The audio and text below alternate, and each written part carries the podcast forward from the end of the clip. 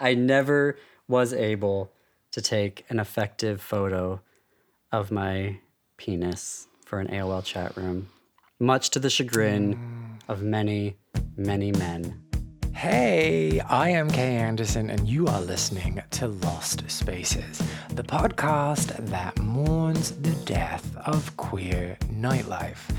Here is how it goes. Every single week, I talk to a different person about a venue from their past, the memories that they created there, and the people that they used to know.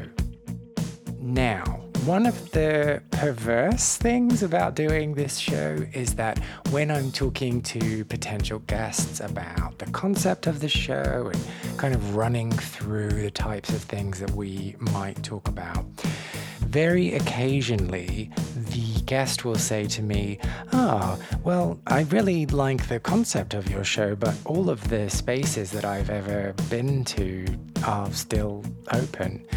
And rather than be really like, oh, yay, queer spaces are still thriving, that's such great news, I'm like, well, fuck. Anyway, that is a long way of me saying that that's pretty much the conversation that I had with this week's guest, JP Der Boghossian, the founder of Queer Armenian Library and the host of This Queer Book Saved My Life. The bar that he first went to when he started going out and when he came out was Sidetrack in northern Michigan, and that is still very much open. But after a bit of back and forth, we realized that one of the other spaces that he frequented at that time, the magical world of AOL chat rooms, no longer exist. So, we are taking a trip back to the late 90s, in the very early days of the internet, to talk to random strangers who may or may not be who they say they are. Hmm, I guess not really a lot has changed.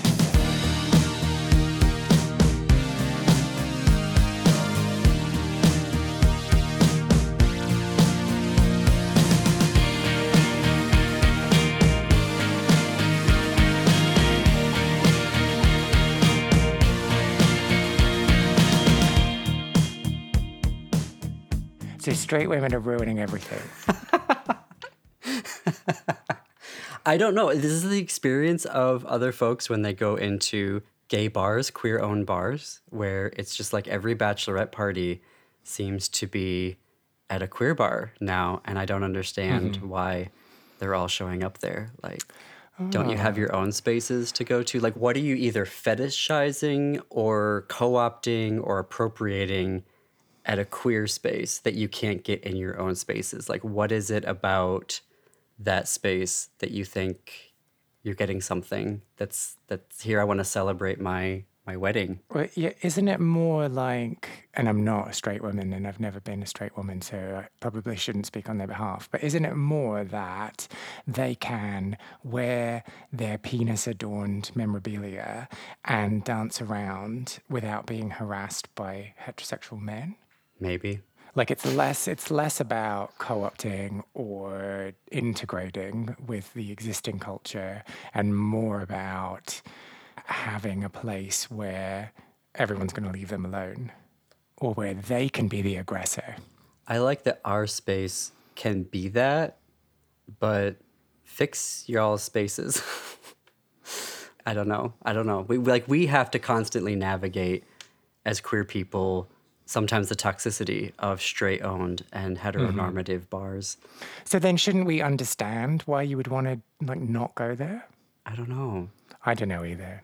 I think this is the weird thing about equity and equality for queer communities is that and this is a podcast about lost spaces is that it, it kind of starting to feel like queer spaces are disappearing because we're integrating because we are like where's the space for us even i see this as a chief diversity officer when we start employee resource groups especially the lgbtq ones in an organization all the allies want to show up and be a part of it and on the one hand That's great. Hmm. And on the other hand, I'm like, no, this is for us alone to be in community, right? And it's confusing. It's also confusing. I remember when I was uh, 21 or 22 going to the Abbey. I was living in Los Angeles and I went to the Abbey for the first time. And all these dudes were like, oh, so you're straight? That was like the how they opened all the conversations. And I was like, are you serious right now? But because the Abbey had become so infiltrated, maybe that's the wrong word, but infiltrated by the straights, Oh, okay. that they So it's not because you were totally masked. maybe i don't know i don't know i was a very confused queer kid and maybe i still am today but yeah What would you do? Okay, sorry, I cut you off. So the Abbey had been infiltrated by straight audiences, and we should say so. The Abbey is like a drag bar. Am I right in saying that? the abbey in west hollywood is kind of infamous for being a queer bar it's kind of like historically the bar in west mm-hmm. hollywood it had that reputation and then there's just been stuff over the years and i haven't been there since 2002 2003 So then, why why the Abbey in particular? Why did it get infiltrated?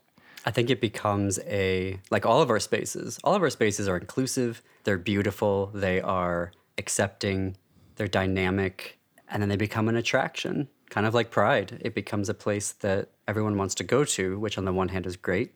And then on the other hand, it's like, well, where's our space then? Yeah. So I'm just trying to play devil's advocate because that's the thing I do. No. No? Okay, shutting me down already. Just disagree with me. You know, it's hard to measure, obviously, but the strides that have been made in equality, gay liberation, however you want to frame it, have been so significant because there has been this access point, because there has been this open door policy.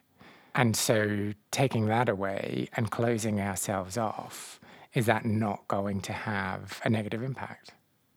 That is a provocative question because at the end of the day, is it only us that's doing that? If we have a, you know, downtown Main Street and there's one queer bar and there are seven heteronormative bars, mm-hmm. is it change if only us is making that change? Right? Should it be all of the bars that are doing that? Why should it just be us that is creating that space? And as we are creating that space, is it having the ripple effect down the street, right? Mm-hmm. Are the other mm-hmm. seven straight bars also making those changes? Or are they just saying, you know what, we're going to keep being heteronormative, we're going to have the same toxicity, but if you want the inclusive stuff, just go down the street to the queer bar. And so, on the one hand, I see the argument and I think there's validity into it. But on the other hand, I also want to see straight folks and straight clubs and bars also doing that work so that it's not just on us Yeah. to do the work. Yeah, but how do you raise their aspirations? How do you get them to, to have a different vision to the one they currently have? And is it best to give them actual tangible examples or is it to tell them that they should do it? Well, if you can answer that question. If, if you're listening and you're straight and you own a bar and you're reluctant to change it, then why don't you get in touch and let us know what the barriers are? Well, would a straight bar be open to having a drag show? Why do all the drag shows have to happen in the queer spaces? A queer space that is inclusive, that welcomes everybody, that welcomes the the straight identified bachelorette parties. Why does that have to only be at us? Why can't a straight bar say, "Hey, yeah, we're going to have a drag show and we're going to make our space more inclusive as well beyond just June Pride month." Well, I guess when is Pride month in the UK? In the states obviously it's June. Yeah, I don't really know why. Like, it is June. I just don't know why it is. I've been wondering this. Like, I just don't remember it ever being a whole month, and now it is a whole month, and everyone just has gone with it. But anyway, but then we like bleed into the evils of capitalism because as soon as a straight bar or a non queer identifying owned or uh, targeted bar starts doing drag shows, then we're like, oh, well, you can't do that because you're only doing it because you want a profit and you've seen how successful we are. And now you're taking our business away from us How does that argument not apply to us? when we're stealing away the straight women because no one invited them. we didn't like set up a themed night that was like, hey, hen parties, come here. They just came on their own volition, right? It's different than if you're. Well, some of them do. oh, do they? Some of them do, and we'll we'll talk about sidetracks. But sidetracks in northern Michigan, they do now uh, market themselves and have for a long time as a bar that everybody, right, is welcome. So it is, there is a strategic decision I think that some are doing around that inclusive, right? Are we hiding capitalism within this idea of inclusive spaces that everybody is welcome? I.e., we want your business and we're going to appeal to both queer audiences and straight mm-hmm. identified audiences. Is that motivated by a capitalist decision or is that motivated by an equity decision? yeah. And is it possible that it's both? Yeah, but can it be possible for the straight bars then to have a inclusive drag show that is appropriate, run by, designed by drag queens and drag kings, and also be a inclusive measure? This is fascinating. I had no idea this is where we were going to go this morning, and I love it. I love it. This is just making my day. No, but it is really difficult when there is this gatekeeping. And I hate the gatekeeping. I hate when it's like, you can, you can't, this is for this person and this person, and you have to have this color hair and this many freckles to get in. But I can also understand the motivation for people gatekeeping. I think there is something very powerful. And I was actually uh, this week the, and I guess this is blatant self promotion right now, but a one of the guests on my podcast was talking about the differences between being queer and black. And he said, growing up in a black household, even though he wasn't taught his culture really in the mm-hmm. schools that he mm-hmm. went to, he was in a black family. Mm-hmm. And so he learned his history, he learned his cultural values within the home. But he said, as a queer person, I didn't get that. I had to go out and cobble that together. And so I started from a place of isolation and had to find my community. And I think for queer communities, that's the same. And there is this not really an aha moment, but hopefully, and this was kind of my case and not so much my case, of you get into a space that is made up of queer people. And there is something powerful in that for the first time, for the first dozen times that you're in that space of, I'm with my people. Here are my friends, and maybe my family of choice is going to come out of this, that I'm going to develop those types of relationships. And maybe this is because I've had such a tenuous history of getting access to queer spaces, particularly queer bars and clubs. And I, I- I've had this weird dynamic with them and didn't necessarily get that experience. I wanted that experience, I wanted that magic, mm-hmm. and didn't really get that magic often asking myself, why isn't this magical? Um, why isn't this, you know, walking into this space and you just find the friends and you find the casual hookups or a, you know, boyfriend or long-term partner? It just didn't, it didn't necessarily happen that way, right, for me. But I think there is still that value, even when I was in sidetracks, of I'm with queer people right now. I'm in a space that has been historically queer and that is very unusual for me. And I do think that there is value in that. So when I go in and I see bachelorette parties, I do feel this kind of twinge of regret. Also, around the history of marriage, that you are coming in to our space because you think it's safe, but you're celebrating your heterosexual marriage. And how many of you would support queer marriage? Um, I- you know, my dad's family is in Michigan, and I was in Michigan in 2004 when there was the anti gay marriage amendment, which ended up becoming one of the worst in the States. And we saw this really big drop off of people who were voting Democratic, voting for John Kerry in that election, and a whole bunch of people that refused to vote against this constitutional amendment.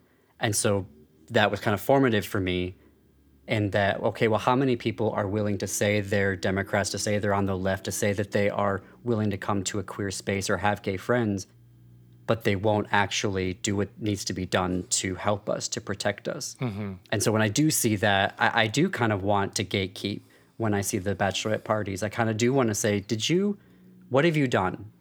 You know i think there's a difference between an ally and an accomplice and I learned about this a few years ago from a colleague that I was working with. That an ally, they don't risk anything.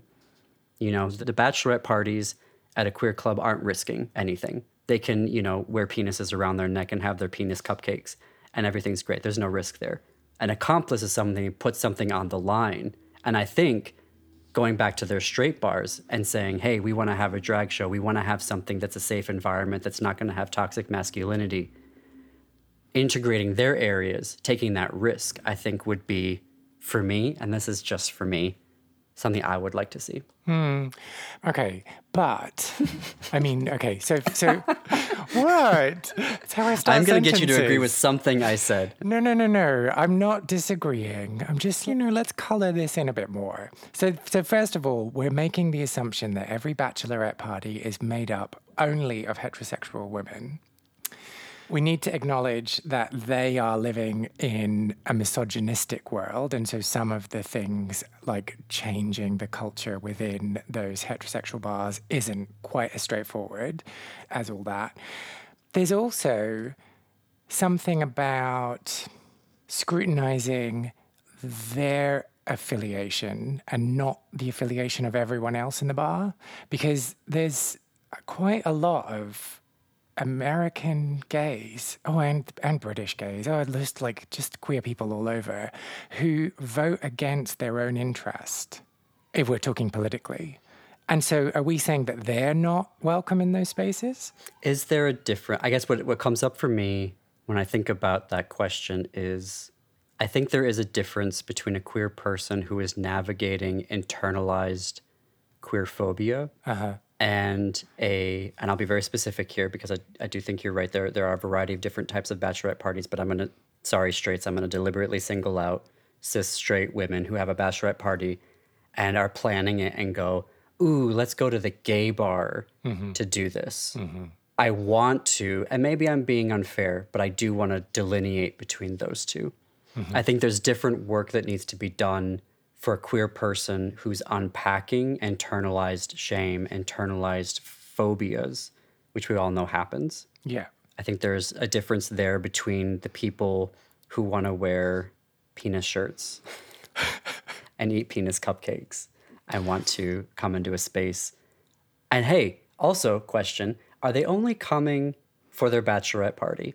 Do they frequent the bar any other night of the week, any other month of the year? Or are they coming just for this one exotic event where they're kind of hmm. fetishizing us and going, we're only going to come for the bachelorette party because it's our last night of freedom or whatever. We want to have a wild night. Why is our bar the wild night? Yeah. So, in defense of heterosexual women, I I know I'm coming off as so like anti cis straight women, and I have a lot of friends. See, there we go. Some of my best friends. friends. Some of my best friends are cis straight white women. so I am one of those gays who very much benefited from the strength and the courage that having a cis woman next to me when going to gay bars brought. So I feel like there is definitely a place for those women. Maybe not in groups and maybe not with, you know, lots of penis adornments, but still nonetheless. There's also something here about accepting that there's an internalized queer phobia of people who are queer, but not giving leniency for the queer phobia that the straight women who grew up in heteronormative society are bound to have. It's an interesting point. And I also would love to hear more because that's an interesting perspective. Women supporting queer people, like your story there, of, of going in and having that support from them as you're navigating queer spaces. That's an interesting take. But did you? Hmm. Well, anyway, let's not make this about me. Let's make this about you. So I'm assuming that you didn't have straight women who gave you the courage to go out. I think the role that my cis straight friends, particularly female identified, had for me were in the personal connections, the personal conversations that we would have at home over wine, over coffee, at work, smoke breaks. I think that's where a lot of that support came from, but not necessarily going into queer spaces. But that may have been because I wanted to do that myself. Ah. Because I wasn't quite sure what was going to happen. Was I going to have a great experience and then chuck them? was I going to have a negative experience and then didn't want to have to process that? Right? It was interesting for me to have a queer experience and it either go positive or negative and then unpack that with a cis straight friend, more likely than not um, identifying as female or woman, than it was to be in the moment with them. At least that's my history of it. I wanted to have the moment to myself and then I unpacked it with them mm. later, whether it was positive, negative, awkward, or a ugh, let's not talk about it. I don't let's just move on. But to acknowledge that it happened, I think that's also a big part, right, of our lives, is that we need acknowledgement that this stuff is happening, even if we don't necessarily want to fully unpack it with them. Yeah. So, it sounds as though you're a bit of an overthinker. Don't diagnose me on this podcast, Kay. is, is that a diagnosis? can you get treatment for that? Because if you can, I'd love some. Um, actually, there there is in, in there, there can be right for for various types of therapy. Um, I, am thinking specifically of EMDR, which has been very beneficial for me. Oh, and really? Have you tried it? EMDR, yeah. I because yes, I am an overthinker. Yeah. You're seeing this right now. I'm sure your listeners of this particular episode are like, "Wow, this guy's over analyzing everything," which is true. And EMDR for me short circuited that and got me into my body and just literally was like, "Nope, stop overthinking this. We're going to get to how this is feeling in your body so that you can really process this, whatever the topic was for the first time. So, big fan. Highly recommend finding a provider that you trust. Maybe not for everybody, but EMDR, I'm a, I'm a big fan of. And it stands for eye movement something something. Yeah, eye for? movement desensitization. I don't know. Well, anyway, everyone, you should go out and try it. but anyway, okay, first of all, there is no stigma on this show about being an overthinker. No one is like putting that on you. So sorry if that was the impression that. No, I, I was gave. joking with you. And secondly, it was supposed to just be a segue to to then actually start the conversation for why we're here. So I balls that up. But let's paint the picture of JP as a youngin. You said before that you were these are my words and not the ones you used, but you were not 100% about your sexuality. What was going on in your brain? So I'm Armenian American and a dual citizen of France and the US because of the, the Armenian genocide. My family escaped and had to get to, uh, well, they were in Beirut and then they, you know, there was uh, refugee visas to get to France. And then my mom and her sister came to the States. That's a long way of getting to the point mm-hmm. of when you're the grandson and great grandson of genocide survivors who are also part of a cultural tradition where Christianity is fundamental to the Armenian cultural identity. I mean, the first state in 401 AD to adopt Christianity as its state religion, and a faith tradition that says that queerness is a choice. So, for my family and my cultural community to be making a choice not to have an Armenian wife and make Armenian babies is shocking. Like, how dare you? How dare you? And so I grew up in that faith tradition, also where queerness, and you see this more in the Republic of Armenia and pretty much with the conservative folks, where LGBT rights and queerness are Western ideologies that are being foisted upon f- countries in Southwest mm-hmm. Asia to ruin them and to you know destroy their own cultural mores and that queer people don't exist mm. in Armenia and even though I never grew up in Armenia when you hear your people saying that and it's throughout the diaspora it becomes very shaming. Amot is the word for shame mm. in Armenia and you can talk to a lot of Armenians straight and queer who will talk about that's one of the first words you learn. Amot. Amote. That's shameful. So yeah, it's a it's a and I want to be I want to be mindful here because I think a lot of folks and it's frustrating I think for me lately when I tell this story is that there are a lot of folks within the queer community who want to have that oh, another story of Christianity harming queer people, blah blah blah, just get out of the church and move on with your life. Oh, who says that? Oh, are you kidding me? Yeah. Yeah. Oh. There's this dismissiveness oh, of that narrative. Whether it's passive or or aggressive, it's just sort of this, well, thank God you're not in the church anymore. Or here's, you know, it's all the same story of being abused and being told you're going to hell and, and blah blah blah. God, can't you just get over your trauma? God, that kind of thing. Which, you know, yes, spent lots of money and many years, right? Still unpacking that trauma. But I think I want to give voice to queer Armenians. And that's a lot of the work that I have done over the past few years of being able to address the nuances of being from a cultural tradition that has Christianity fundamentally part of the identity. And not every Armenian mm-hmm. is a, a descendant of genocide survivors, but particularly for the ones that are, there is this intersectionality of homophobia, queerphobia, that manifests itself that we have mm-hmm. to find ourselves unpacking and navigating on a day-to-day basis from whenever it is whether it's 11 years old 5 years old 55 years old when you understand yourself as queer and, and so that speaks to the wider cultural context within which you grew up. What was it like within your family? Did it reinforce that, or were there kind of differing? Absolutely views? reinforce that my dad's side of the family, the American side was Wesleyan Church, and uh, my mom's side was actually not the Armenian Apostolic; they were the Armenian Evangelical Protestant Church. Lots of overlap between them, and I had a very compelling, engaging youth pastor that I was absolutely in love with. absolutely in love with. He was like a father figure slash romantic puppy crush love. And also i need to preface this by saying like i was never actually alone in a room with him never had a one-on-one conversation with him. So there's like none of that story as part of my story which i don't want to dismiss that. But every time i start this story people are like uh-oh here comes the you know abuse.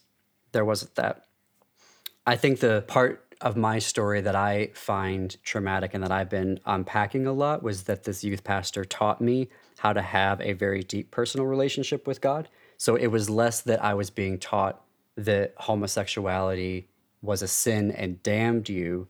It was more that he taught me how to have this remarkable relationship with God. He taught me how to talk to God. I did from 11 years old when I was going through puberty and recognizing that that queerness was a part of me and I had this faith in God that he was going to transform me, that I was going to be a child of God, transformed into a straight person. And I had this like ongoing conversation with him, literally at bed during the day. He was the single most important relationship that I had as a 11 years old kid, as a 15 year old kid. And so when the transformation didn't happen, I was not so much going to hell, even though that was true. I was losing the most important relationship to me who also happened to be the creator of the universe. so I think what ended up uh-huh. happening is once I realized it wasn't going to happen, that he wasn't going to do that, I felt abandoned. I felt I lost the relationship. So, how did those conversations go? Like, for a period of time, you had this faith that he was going to turn you into a heterosexual person and that you wouldn't have same sex desires or, or, or other like non conforming desires. Did you give him like a time cap on that? Like, what was in your mind about when that would happen? I want to be mindful because a lot of what I ended up doing prefaced the pray away the gay movement. Like I was very shocked when I saw the pray away the gay movement because I was like, oh, I was already doing this. I created this when I was, you know, 12 years old. I took all of the teachings, right? I wrote the syllabus. I wrote the syllabus. Like, here's my version. yes, being transformed into a heterosexual person was part of that, but it was also that I was going to mm-hmm. be a full on child of God. I was going to be his son. And what would come with that is the transformation right into heterosexuality. It wasn't necessarily the primary, there was going to be a whole bunch of other things that were part of that. So I knew at 11, 12 years old that this relationship that I'm in, this person that I called the Holy Father, was going to do that right? So when you see me, you know, on videos, home videos from that time period, when you talk to family and friends, they're like, "You seemed happy," and I'm like, "Yeah, of course I was happy." I had this anxiety and this fear, but I had God there, this personal relationship, and He was going to do it. He was going to transform me. By the time I'm 16, 17 years old, mm-hmm. and it hadn't happened, it wasn't that I put a time cap on it. I was like, okay, what am I not doing here? What's what's wrong? Why am I not good enough for this to happen? And then it became the conversation started to shift and became more desperate of, okay, what do I got to do here? What do I got to do here? Tell me what I need to do. And that's when the this coldness kind of came between. And then eventually I just kind of felt like when I would speak, I wasn't being heard anymore, that I was being cut off. It wasn't a like, do this by the Yeah. time I'm 17. It was by the time I got to 17, I felt estranged, abandoned. And it was that for a time you had that two way conversation, and then suddenly you were talking into the void, or you didn't have that connection anymore. Is that what you're saying? Yes. And, and so, what was your response to that? I left the church. I left the church. I didn't leave behind necessarily the belief that queerness was dangerous. Well, I got that narrative right away because I was coming of puberty right when the virus and right when AIDS was everywhere and that was mm-hmm. considered divine punishment.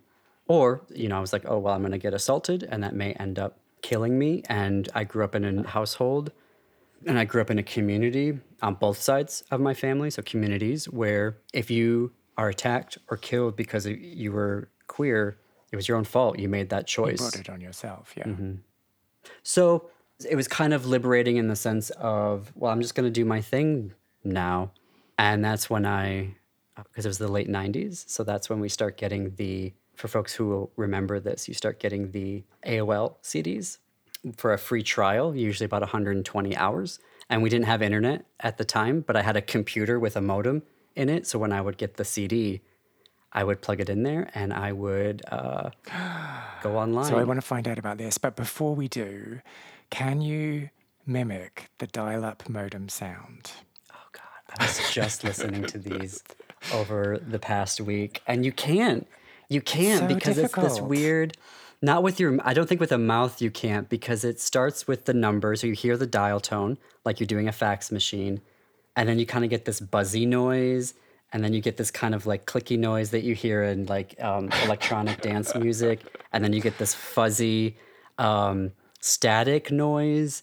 And then it sounds like those horror movies where something's happening and you're about to like, there's something in the phone line that's like a ghost that's going to come out of the machine. And then it clicks.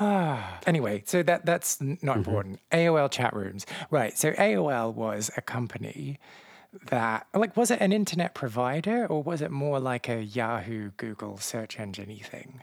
It was kind of its own ecosystem, Okay. if that makes sense. Because I thought it was the internet and then learned later that AOL was kind of curating the internet for you, if that makes sense. Not really, but let's figure it out. like right now you log on to you know your wi-fi connects and you Mm-hmm. just go anywhere you want right aol was kind of an ecosystem that you were in and they brought things to you from the internet and you had chat rooms and you had aol instant messenger but it wasn't necessarily like google chrome or internet explorer right that you were or at least that's my recollection of it it was just kind of this aol ecosystem that you were using to I'm going to mix all my metaphors here, but it was kind of like AOL was your spaceship to go through the internet. You weren't necessarily accessing the internet How come we don't surf the web anymore?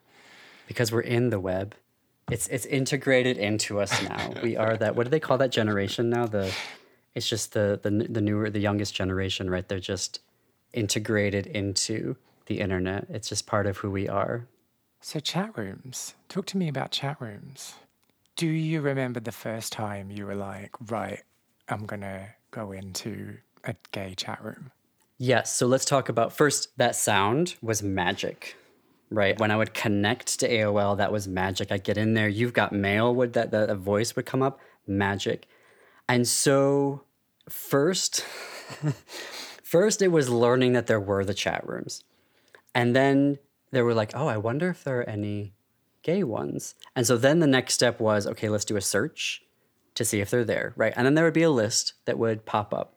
And then there was like the okay, well, I know they're there. That's cool, mm. but do I really want to go in? Okay, let's let's see, you know, the names of them, and that's when I learned things like M for M, and also the difference between like a big M, a uppercase M, and a lowercase M. Oh, what? Right. I don't know this. Oh yeah, like a lowercase m is for like a younger guy. Oh, And a uppercase M is like just a guy. just a guy. That well, that makes sense. Yeah, but just a guy. and then there was also capacity in the rooms, which was weird. Like you had to connect, but if there were too many people or it was at max, mm. then you couldn't get in. Mm. So, as I recall, there weren't any chat rooms specific to the geographic region that I was in, in Northwest Lower Michigan. There was a Michigan one, but it was primarily folks from the south, southern part of the state, like Detroit area. And when you got connected and you were able to get in, it was just this big, massive chat where all of the people, like you'd use your name and then you would, you know, you'd see what they were typing. So first I would find one. The Michigan one was the first one I went into. I think it was like M for M. I was trying to remember this and, and getting here today. It was like M for M Michigan. But you could get in there and then you could just read, right, what everybody was talking about. And I thought I was going to get in there and there'd be like conversations about being gay. No, it was all about sex. It was all about hooking up. Sometimes some very graphic things that people were talking about, right? Which was was, was fantasizing, um, like what I'm going to to do to you, right, or what I want to happen to me. So you could there was that going on. So you could watch that main chat, and then there was the uh, you could click on people on the left side of the screen. You could see everybody w- that was in there, and you could click on them and then start having a private conversation with them. And eventually, what I noticed was is that the main conversations were filthy, and they would also get very. Um, there wasn't as much happening there. What people were then doing, in terms of hookups, where they were then looking at the left side of the screen and then just trying to connect with people that way. So So, so then your first time in there, I'm assuming you had to pick a username. Do you remember what that username was? I do. I do. It was. Um, you have to remember, I'm 17. we don't need a preamble. Come on. It was Blue Monday 1601. And Blue Monday was this cover of a New Order song that a band in the late 90s called Orgy uh, had put out. And I was absolutely obsessed with this song. Like repeat, repeat, repeat, listening to it. And then 16, I was a theater nerd. And 1601 was the year that Shakespeare wrote Hamlet, and I was obsessed with that play as well. So I took two things that I was obsessed with and I put them into a username. I mean, everyone else did that as well, like Big Penis 69, and yours was just a little more cerebral, I guess. Yeah, overthinking it. And so, did you learn the lay of the land quite quickly and start private conversations with people, or were you just kind of observing and aghast at how sexual everything was? Observing it first, and I think the Michigan one was the first one I went into, and then I started to. I was like, uh, I wanted to see what other ones were like, and I was pretty. I was pretty broad, right, in what you're looking at, because you're, you know, I was basically a voyeur right at that point. I was just trying out a bunch of different sites, including like you know, regular ones that were just about sex and other ones that were about kink. And at first, it was just you know reading what was going on there, and then sometimes I would jump into the main chat and put some things. And people don't know your age, mm, right? Mm. But you put things in there that I think you know some of the guys would be like, "Oh, what's happening here?" Right? And then you start getting the one-on-one messages in in AOL Instant Messenger that were always like, you know, what's your cock size? You know, top or bottom? You know, can you send me a pic? Which Uh, no. people don't understand how hard that was back then because I didn't have a scanner. And so I remember at one point I went out and bought like this little round Logitech camera that you could plug into the computer and it would sit on top of your monitor. And there was this one day, this is my worst story of this. It was after school. I thought nobody was home. Nobody was home. and so I thought, oh, I'm going to take a, you know, naughty picture of myself. But how the camera is angled. So I kept trying to like put it, and I'm like half naked and but still like, you know, underwear on. And I'm trying to find the right angle to take this picture. But you have to be mics were still connected to cords, right? So you had like this weird, like, how do I take this picture but stand far enough back to get it? And so I'm like standing there in my underwear when suddenly I hear the door open, like the front door open, like the family are back. so I'm like half naked, I mean, naked except for my underwear. And what do I do? And so I immediately like Alt 4, because I'm starting to learn like keyboard commands. So I'm like Alt 4, Alt 4, close out AOL. And I grab my clothes and I run into the living room and quickly, like, you know, I'm fumbling, trying to get dressed again. And then come around the corner and, and, and my brother was like, Why are you what's wrong with you? Like, why are you out of breath? And I'm like, nothing, nothing. It's, you know, immediately trying to shut down the conversation. Like, Leave me alone.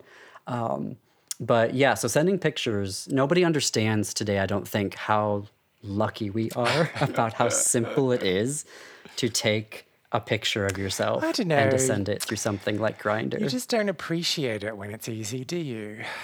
Mm. I do. I very much appreciate it because I all I can think about is that stupid Logitech camera. And then for years thereafter, because even like scanners, when I finally did get a scanner, they weren't great. The images would come out grainy. Hmm. But see, there's something arty about that graininess. Yeah. I don't like photos where you can see my pores. Quite like these mysterious ones. But you can put filters on it now. Yeah, but then it's really obvious that you've put a filter on. See, this this is where the problem lies. It's when like everyone has shit technology, it's like, well, sorry, that's it, it's shit technology. But when everyone's got good technology, it's like, oh, I just hate myself. I put a filter on it. Anyway, I should remind myself this isn't about me, this is about you. So, what was it like then? What was that feeling of connecting with other queer people? Gay man, I should say, rather than queer. I was and continue to be a very emotional person in the beginning when I meet a person that I might, well, I'm in a relationship now and have been for 11 years, but even that, like, I needed an emotional connection first. I needed something there. I was really bad. I was really bad at like casual sex. I couldn't do it. I couldn't do it. It was bad. It was awkward. If any of those guys remember, like, and they're like, remember me and hear this, they're gonna be like, oh, yeah, she was bad at sex. Like, it was awkward. Like, it was just, You yeah. were so bad they're Um, to misgender you? oh, you know, like girl talk. But wait, wait. So okay, we've Um, leapt from just talking to people on a chat room to having sex with them. Where, where you just like, bang, let's go. Oh, no, no, no, no. So I guess where I'm going with that is that the guys that immediately were, you know, are you a top? Are you a bottom? Like, you know, how big is your cock? Like mm-hmm. all of that stuff. Just no, I would immediately like just dive off of those, close those conversations. What I was looking for were folks that I could just talk to, mm-hmm. right? Mm-hmm. Did you see this movie? Did you see Titanic? Did you see Shakespeare in Love? Like, what did you think of it? Stuff like that, right? And then, like, you know, books or, you know, I wanted to have those conversations. And some guys would stick with me and have them, but it was also very clear what they wanted to get to. Yeah. Right? Were conversations about sex, which some nights I was about. I was like, okay, fine. Yeah, of course. And other nights I wasn't. So, yeah, it's where I. AOL chat rooms is where I technically feel like I became a writer uh, because I started to create a persona. I started to create narratives, both in the regular sex chat rooms and then even in the kink related ones, where I would create this persona of myself and these stories. And, and then I would write them right in the chat. And sometimes I would be ready for them. I knew what I was going to talk about. And sometimes I would just improvise on the fly. But that's really where I, and obviously, like sometimes it was fantasy, right? They're like, you know, what do you want to do? Like, you know, if we were able to meet in person. And so I would just be honest in those regards. But sometimes I was like, no, I'm going to create a whole fantasy here that's maybe not totally representative of me, but And and the other side of that coin, when you have a really good imagination and you're very creative, you're also very good at projecting and coming up with narratives for the people that you're talking to. Did you fall madly in love with anyone who turned out to be nothing like the expectation you placed on them? maybe I say maybe because I never actually got to meet in person. Uh, there was one guy in Chicago. We chatted a lot, and I was gonna go to a, a college in Chicago after I graduated, and then every all my plans fell through. So I never actually got to meet him. There was another guy in New York that we chatted frequently, but never got to meet him either. So they could have been totally not what they said they were. Hmm. And I just didn't end up knowing that ultimately. But isn't it interesting that they're still residing in your brain? Mm-hmm. These people that you never ever met. Mm-hmm. I have that as well. There was a guy I I tried to look him up actually a few years ago. I remember he he was in Canada, and his email address was something like turkeycubes at yahoo.com or something. I have no idea what that actually means. But uh, we had this like romantic, well, romantic, I you know, like how, how romantic can you be when you're 16 but like this this full on blown like plan of what we were going to do and where we were going to meet and how everything was going to happen and then obviously that didn't happen but like 20 years later i'm still like yeah that guy exists hmm Mm-hmm. hmm Mm-hmm. but so who did you meet Out of the chat rooms? Yeah. Nobody. nobody but did it give you an increased confidence or an increased understanding of yourself Yes, in the sense that I was beginning to understand erotically what I was attracted to and what I wanted to try, and then what I didn't want to try. And also conversations that I would respond to quickly and others that I wouldn't, you know. Mm-hmm. And these conversations still exist on Grindr. right right Show me a picture of your dick. Mm-hmm. You know, what, what do you want to, you know, breed me? All of this type of stuff doesn't get me going. Didn't then, I don't want to say doesn't now because, you know, I'm partnered and have been, or thrupled and have been. Um, so I actually haven't been on a dating app for 11 years, which is a relief. But at the time, you know, none of those types of conversations prior my thruple uh, ever got me going. I needed to have some sort of a emotional connection with them, and I learned that right away from the from the chat rooms. So, like to win you over, they'd have to be like, "Hey, did you know that Hamlet was written in 1601?" Yes, yes.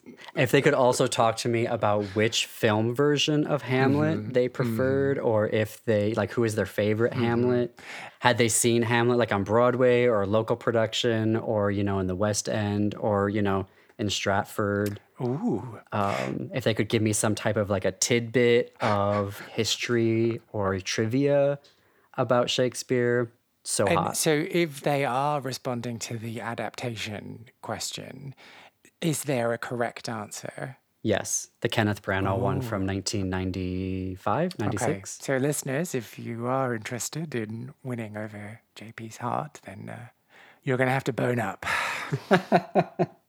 Ha, a pun. Right. So so then if you could go back in time and see JP in front of the computer frantically refreshing scanning the usernames of all the men in the chat room that he just entered what advice would you give him the thing about those questions is that I don't want to go back in time and give him advice and leave him there. I want to go back in time and drag him into the time machine with me and bring him to 2022.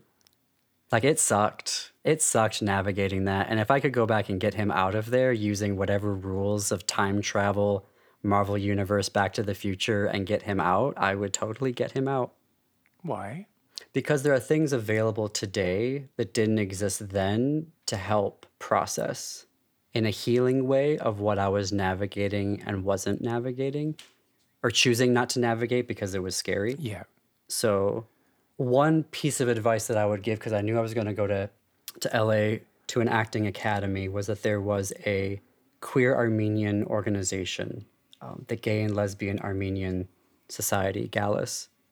Is it society? Ooh, I'm blanking. Oh, that's terrible. Anyway, in Glendale, California, and I would have totally encouraged him, younger JP, to connect with that organization. Now knowing in retrospect that it existed to you know get him that information and tell them to go to it and connect in that queer armenia to navigate that specific space of those identities conflicting mm-hmm. with each other. And i think that was ultimately lacking that was where i in my 30s created the queer armenian library because because i wanted to after not seeing myself represented in anything in terms of Armenian literature or in queer media, that I went on this quest to put it all together, right? So that if someone types into Google gay Armenian, lesbian Armenian, queer Armenian, here's this site. And now you can read novels, you can read nonfiction, you can read memoirs. There's films in there uh, so that you can, the, the current generations and the next generations can have something to see themselves and to help them navigate this space. And it's also why I created Ultimately, because obviously you can see I'm a fan of narrative and where I started to create queer narratives about myself and what I liked and what I projected and hoped to be starting in those AOL chat rooms to now be running a podcast, you know, this queer book saved my life, having queer people talk about literature and narrative.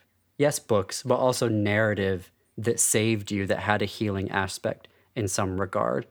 I think that ultimately was maybe what I was, I mean, as I'm thinking about it with you right now, that maybe is what I was looking for back then was those folks and that emotional connections that I was seeking that could help me navigate healing processes to become my own in a way that was affirming both as an individual emotionally spiritually sexually to stop being awkward in bed uh, i think that's what what young jp needed and those resources weren't necessarily available to them in 1998 and 1999. So that's what I mean by if I could go back in a mm-hmm. time machine, I'd want to get him out of there and connect him now to those things that didn't necessarily exist then.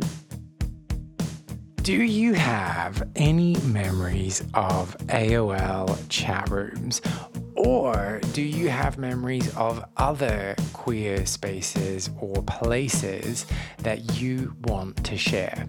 Well, if you do, I would love to hear from you, so please get in touch. I want to create the biggest online record of people's memories and stories of queer clubbing and accessing spaces and figuring shit out about themselves. Go to lostspacespodcast.com and find the section Share a Lost Space and tell me all about what it is you got up to. You can also find me on Facebook, Instagram, and Twitter, where my handle is Lost Spaces Pod.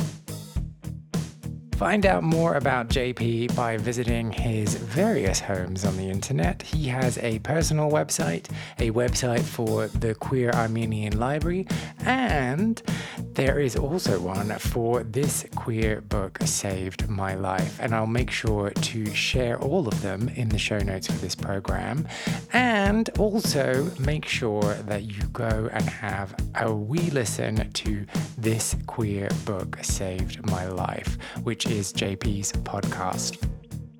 If you enjoyed this episode, I would really appreciate if you subscribed, left a review on your podcast platform of choice, or just told people who you think might be interested in giving it a little listen too.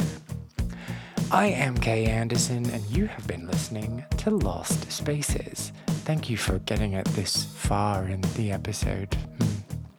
Bye.